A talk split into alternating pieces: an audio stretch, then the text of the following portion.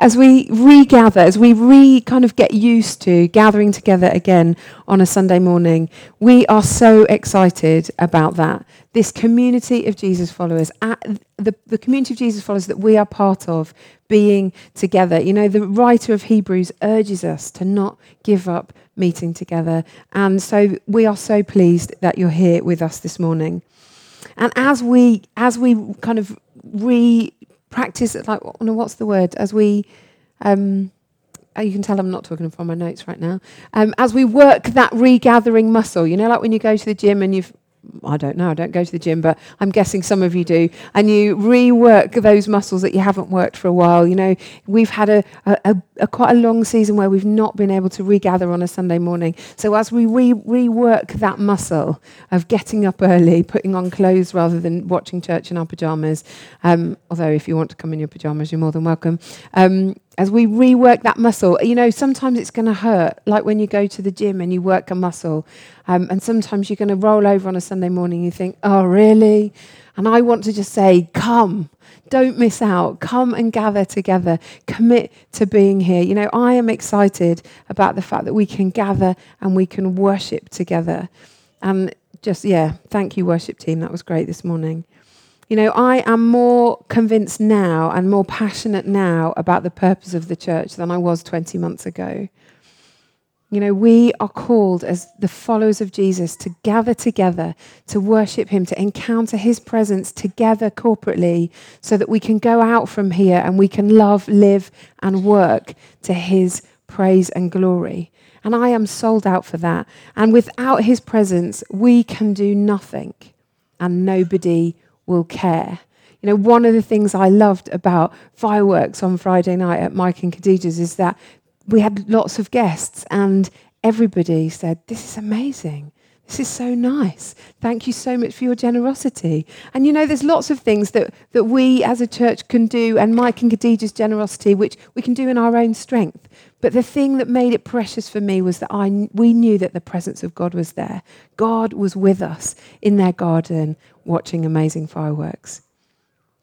So, this morning we're continuing our series on On Your Marks. You know, it's that time for get, set, go. You know, the starter gun has already gone off. We are, um, we've launched ourselves out of our running starting blocks for this leg of the journey. And we are up to Mark chapter 9. And I think Mark chapter 9 has got four questions to ask us this morning and every morning that we wake up. Will we listen? Will we believe? Will we serve? Will we stop making decisions that derail us? So, what I'd like to do uh, this morning is I'd like to just read the whole of Mark 9. So you might want to sit comfortably. Sorry, these seats aren't quite as comfortable as the ones in the lecture theatre last week. Um, I'm going to read from Mark 9, just giving a couple of thoughts as we go through. Um, I'm going to read from the New Living Translation. Feel free to follow it on devices, Bibles, um, bits of paper, whatever you've got, or it's going to be on the screen behind me. It might be that you want to close your eyes as I read this um, and imagine walking shoulder to shoulder with Jesus through this uh, scene. So, Mark chapter 9. Jesus went on to say, I tell you the truth. Some standing here right now will not die before they sing, see the kingdom of God arrive in great power. I'd quite like to see the kingdom of God arrive in great power before I die.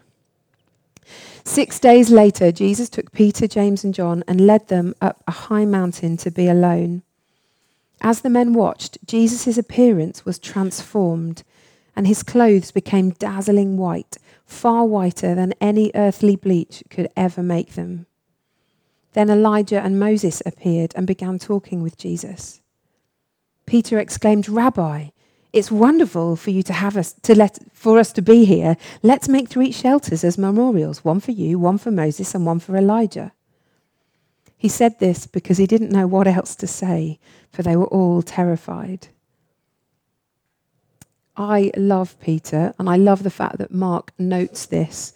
You know, Peter opens his mouth. I'm pretty sure he was an extrovert. He's in a situation where he's quite overwhelmed. It says terrified, and he engages his mouth. I have sometimes been in that situation. Um, but I love the fact that Mark notes that they were afraid. You know, imagine Jesus standing right in front of you, being totally transformed. It's like it's not just a, like a standard Daz advert. For those of you that remember Daz, I'm probably showing my age. Whiter than ordinary whites, isn't that? You know, this is like no earthly bleach could ever make it as white. Jesus is transformed right before, before them. His appearance is changed. And then he's deep in conversation with Elijah and Moses. I think we'd probably all be afraid as well. I find it interesting that Peter, James, and John knew that it was Elijah and Moses. Now, I don't know if maybe they had a chat with Jesus later, but obviously this was before the days of photographs, so they wouldn't have necessarily recognized them, but they knew it was significant. Verse 7 Then a cloud overshadowed them, and a voice from the cloud said, This is my dearly loved son, listen to him. Suddenly, when they looked around, Moses and Elijah were gone and they saw only Jesus with them. This is my dearly loved son, listen to him. This is a flashback almost to Jesus being baptized when they heard a voice come from heaven say, This is my son with whom I'm well pleased. But this time, God is identifying Jesus as his dearly loved son, but the command is to listen to him. Verse 9 As they went back down the mountain, they to- he told them not to tell anyone what had, that they had seen until the kingdom of Matt, sorry. He told them not to tell anyone what they had seen until the Son of Man had risen from the dead. So they kept it to themselves, but they often asked each other what he'd meant by rising from the dead. I found this quite encouraging because not only um, had Peter, James, and John been terrified, but they were also now slightly confused. It's okay when we don't always understand everything. You know, just like those first disciples, they still followed Jesus, they still trusted him, they still went wherever he went, even though they didn't have all of their questions answered. Then they asked him, Do the teachers of the religious law in, why do the teachers of the religious law insist that Elijah must return before Moses comes? Sorry, before the Messiah comes. Jesus responded, Elijah is indeed coming first to get everything ready. Why do the scriptures say that the Son of Man must suffer greatly to be tr- and be treated with utter contempt? But I tell you, Elijah has already come, and they chose to abuse him just as the scriptures predicted. When they'd returned to the other disciples, they saw a large crowd surrounding them, and some teachers of, the, of religious law were arguing with them. When the crowd saw Jesus, they were overwhelmed with awe, and they ran to greet him. What is all this arguing about? Jesus asked. One of the men in the crowd spoke up and said, Teacher, I brought my son to you so you could heal him. He is possessed by an evil spirit that won't let him talk. And whenever this, this, spirit seizes him, it throws him violently to the ground. Then he foams at the mouth and grinds his teeth and becomes rigid. So I asked your disciples to cast out the evil spirit, but they couldn't do it. Jesus said to them, You faithless people, how long must I be with you? How long must I put up with you? Bring the boy to me. I wonder how often Jesus might have said that to us. So they bought the boy. They, so, they, so they bought the boy. But when the evil spirit saw Jesus, it threw the child into a violent convulsion and he fell to the ground, writhing and foaming at the mouth. How long has this been happening? Jesus asked the boy's father. He replied, Since he was a little boy. The spirit often throws him into fire and into, or into water, trying to kill him. Have mercy on us and help us if you can. What do you mean, if I can? Jesus asks. Anything is possible if a person believes. The father instantly cried out, I do believe, but help me overcome my unbelief. Anything is possible if a person believes, Jesus said. But we know, don't we, that not everything we ask for happens. This is the mystery of the kingdom of God. It is within our reach, but yet it is not fully here. You know, and I love the Father's response here when he says, I do believe, but help me overcome my unbelief. We're all impacted by the, our experiences, aren't we? You know, I'm full of faith when I pray for miracles, and yet I'm always surprised when they happen. So, although I do believe, I must have some unbelief. So, Lord, help me overcome my unbelief. When Jesus saw the crowd of onlookers was growing, he rebuked the evil spirit. Listen, you spirit that makes this boy unable to hear and speak. He said, I command you to come out of this child and never enter him again. Then the spirit screamed and threw the boy into another violent convulsion and left him. The boy appeared to be dead. A murmur ran through the crowd as people said, He's dead. But Jesus took him by the hand, helped him to his feet, and he stood up. Afterwards, when Jesus was alone in a house with his disciples, they asked him, Why couldn't we cast out the evil spirit? Jesus replied, This kind can be cast out only by prayer. Some accounts of this occasion talk about, quote Jesus as saying prayer and fasting, implying that it needed more than just a command, it needed a focused prayer. But obviously not for Jesus. You know, he was probably still glowing whiter than white, having just um, been transformed at the top of the mountain. He was cheered on by Moses and Elijah. Jesus, the Christ, the anointed one, affirmed right in front of Peter, James, and John's eyes, came down that mountain, and no evil spirit could disobey him.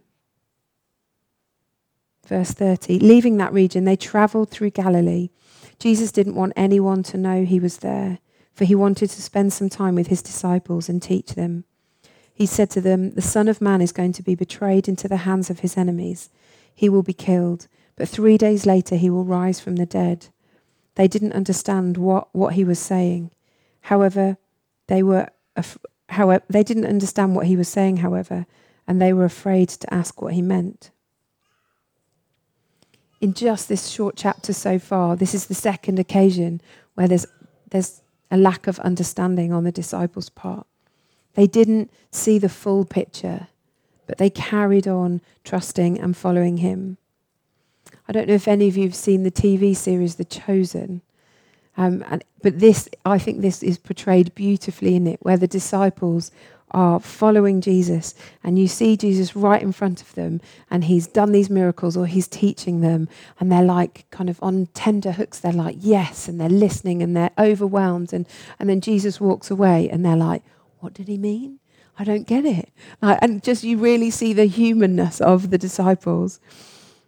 They didn't always get it, but yet they didn't give up following him. They gave up everything to follow him. You know, maybe we've hit obstacles or we've hit um, difficult situations.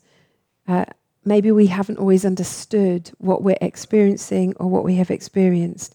And maybe we've given up pursuing Jesus.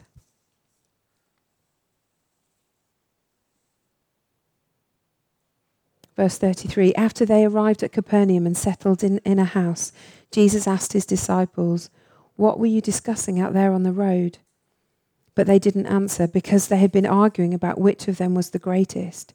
He sat down, called the twelve disciples over to him, and said, Whoever wants to be first must take last place and be the servant of everyone else. If you want to be great in the kingdom of God, we need to learn to be a servant of all. For me, I can quote that and it rolls off the tongue quite easily. But yet, what does that actually look like in our day to day lives? Serving means putting others first, above our own needs, even when it's inconvenient. Then he put a little child among them. Taking the child in his arms, he said to them, Anyone who welcomes a child like this on my, on my behalf welcomes me. And anyone who welcomes me not only well not only welcomes me, but also welcomes my Father who sent me. John said to Jesus, Teacher, we saw someone using your name to cast out demons, but we told him to stop because he wasn't in our group. Don't stop him, Jesus said. No one who performs a miracle in my name will soon be able to speak evil of me. Anyone who is not against us is for us. If anyone eat, gives you even a cup of water because you belong to the Messiah, I tell you the truth, that person will surely be rewarded. But if you cause one of these little ones who trusts in me to fall into sin, it would be better that you would be thrown into the sea with a large millstone hung around your neck. If your hand causes you to sin, cut it off. It's better to enter eternal life with one hand than to go into it, the unquenchable fires of hell, with two hands. If your foot causes you to sin, cut it off. It's better to enter eternal life with only one foot than to be thrown into hell with two. If your eye causes you to sin, gouge it out. It's better to enter the kingdom of God with only one eye than to have two eyes and be thrown into hell, where the maggots never die and the fire never goes out. All the commentators that I read on this um, talk about that this isn't to be this little section here isn't to be taken literally. Jesus is making a point. He's grabbing the disciples attention.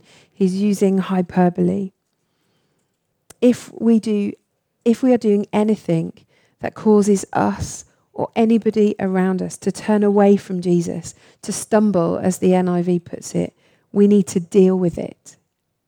We need to cut it off we need to make a decision, a decisive decision, and take action.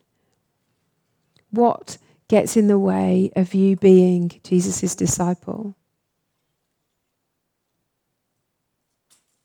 What gets in the way of you turning your back on Him? You know, probably most of us, if we've been around church for a while, um, or we've read some of our Bibles, we can probably tell you some of the things that we probably shouldn't do. But actually, you know, there's no such thing as a big sin or a little sin. Sin is anything that gets in the way of us pursuing Jesus. What are the things, what are the good things that we do, but they have, be, have become idols and stop us from worshipping Jesus? Tim Keller, who's an author and a pastor, he says, An idol is, is whatever you look at and say in your heart of hearts, if I had that, then I feel my life has meaning. Then I'll know that I'm valued. Then I'll feel significant and secure. Where do we find our meaning, value, significance, and security? What or who do we worship instead of Jesus? What gets in the way of being a disciple of His. Maybe we're busy. Maybe we're addicted to our work. Maybe we suffer with FOMO. Maybe uh, we long to be needed or to please everybody. Maybe we want to blend in. Maybe we love escaping into uh, a box set or a series on Netflix. Maybe we spend hours escaping into fantasy on our computer games, distracting us from the things that really need our attention. Discipleship, becoming more like Jesus, is difficult and it needs us to pay attention. Following Jesus isn't about personal fulfillment and satisfaction. There is a war going on. The Bible talks about the enemy in this war being the world, the flesh, and the devil. Following Jesus is about our transformation so that we become more like him for the sake of those around us. Discipleship demands sacrifice. We know we need to turn our back on evil things. But what are the things that aren't that evil, but yet they distract us and they take our attention and they take us down the wrong path. We need to deal with it. We need to get rid of those things. Like those, pass- those verses said, we need to cut off our hands or our feet or gouge our eyes out.